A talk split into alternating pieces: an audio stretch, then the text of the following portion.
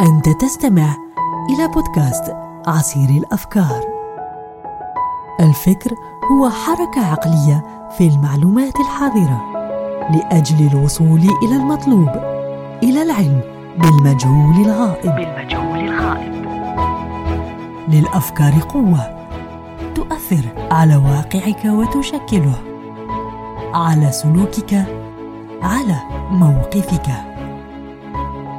إنها تنتقل من عقلك فتؤثر على عقول الآخرين. على عقول الآخرين. أهلا بكم من يومين شفت مقطع قصير من برنامج أمريكي الإعلامي ستيف هارفي. قال فيه عبارة استوقفتني قليلا وهي للوفاء تاريخ صلاحية. قلت في نفسي هل حدث مع صديقي ما ذكره الإمام الشافعي في قصيدته التي يقول فيها؟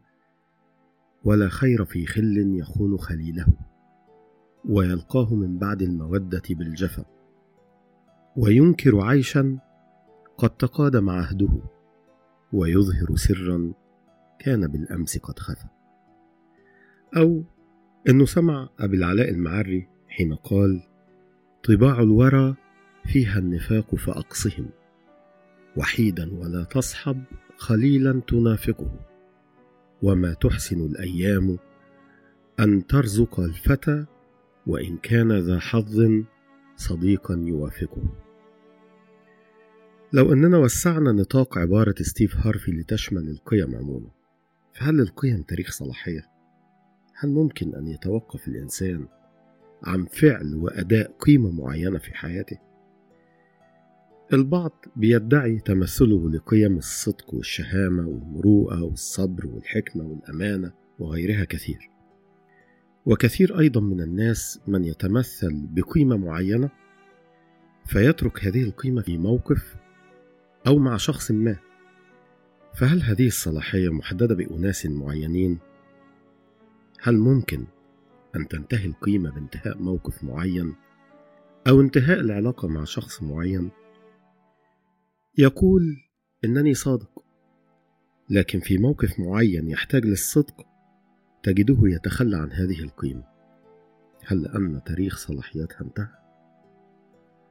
أو أن الشخص المقابل لا يستحق أن تتعامل معه بهذه القيمة؟ الصبر مثلا قيمة من القيم التي نحتاجها في حياتنا اليومية كثيرا وخاصة في التعامل مع ذوي الميراث الصعبة وذوي النفوس الدنيا.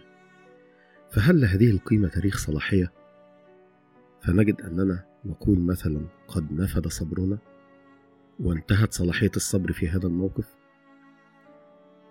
أتصور أن الالتزام بالقيم وكونها آه، لها تاريخ صلاحية يتوقف على الشخص نفسه على من يتمثل فيه القيمة أو المبدأ. فقد يلتزم آه، بقيم طوال حياته ويموت من أجلها. وقيم أخرى لا يستطيع الالتزام بها إلا لبضع ساعات. فالأمر يتفاوت لدى الشخص نفسه. يتفوق في قيمة ويسقط في أخرى. يتفوق زمنا طويلا في قيمة وسرعان ما ينسى أخرى. يلتزم ويتمسك هنا ويفرط في تمسكه بأخرى.